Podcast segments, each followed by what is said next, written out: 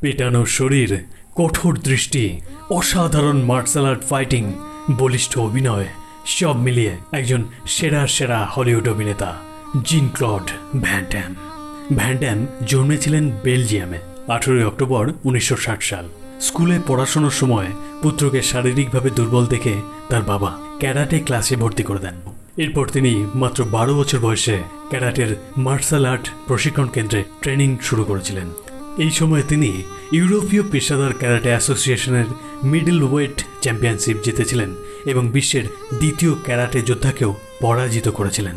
মাত্র আঠারো বছর বয়সে তিনি ব্ল্যাক বেল্ট চ্যাম্পিয়ন হয়েছিলেন। এভাবেই তিনি স্কুল জীবনে পড়াশোনার সাথে সাথে ক্যারাটে এবং কিক বক্সিংয়ে প্রভূত উন্নতি সাধন করেছিলেন। ভ্যান্ড্যাম উনিশশো সালে মাত্র বাইশ বছর বয়সে হলিউডের দিকে পা বাড়ালেন। তবে প্রথমেই তিনি হলিউডে অভিনয়ের সুযোগ পাননি। অনেক স্ট্রাগল করতে হয়েছে তাকে।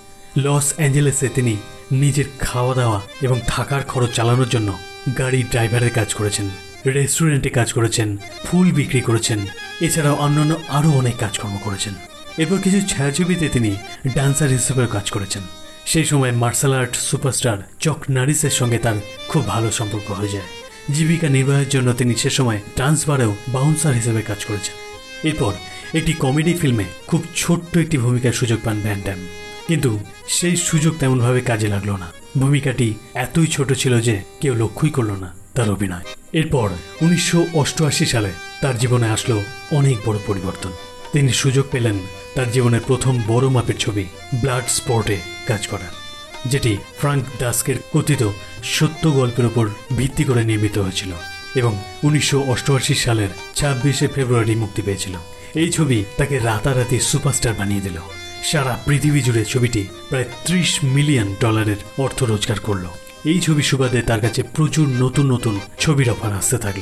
ব্লাড স্পোর্টের সাফল্যের পর Cannon Films ভ্যান্ড্যামকে Delta Force two American Ninja three বা সাইবর জাতীয় ছবিগুলোতে সুযোগ এনে দিল।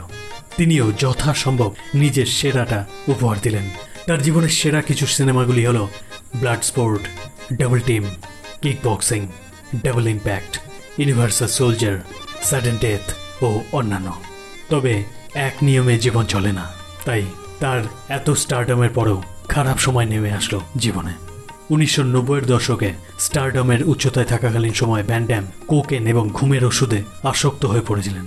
ভ্যান্ড্যামের কথা অনুযায়ী উনিশশো নব্বইয়ের দশকের মাঝামাঝি সময় তার চলচ্চিত্রের অবিচ্ছিন্ন শুটিং এবং প্রচারের চাপ তাকে মাদকদ্রব্য সেবনে বাধ্য করেছিল।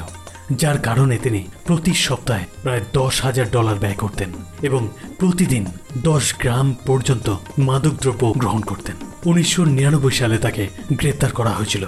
তিনি জীবনে পাঁচবার বিবাহ করেছেন। তার দুটি পুত্র সন্তান এবং এক কন্যা সন্তান রয়েছে। ভ্যান্ড্যাম অভিনীত কোন ছায়াছবি আপনার সব থেকে প্রিয় লিখে জানান। আর এমনই সব নস্টালজিক গল্পগুলি শুনতে অবশ্যই মন জংশনের সাথে থাকুন।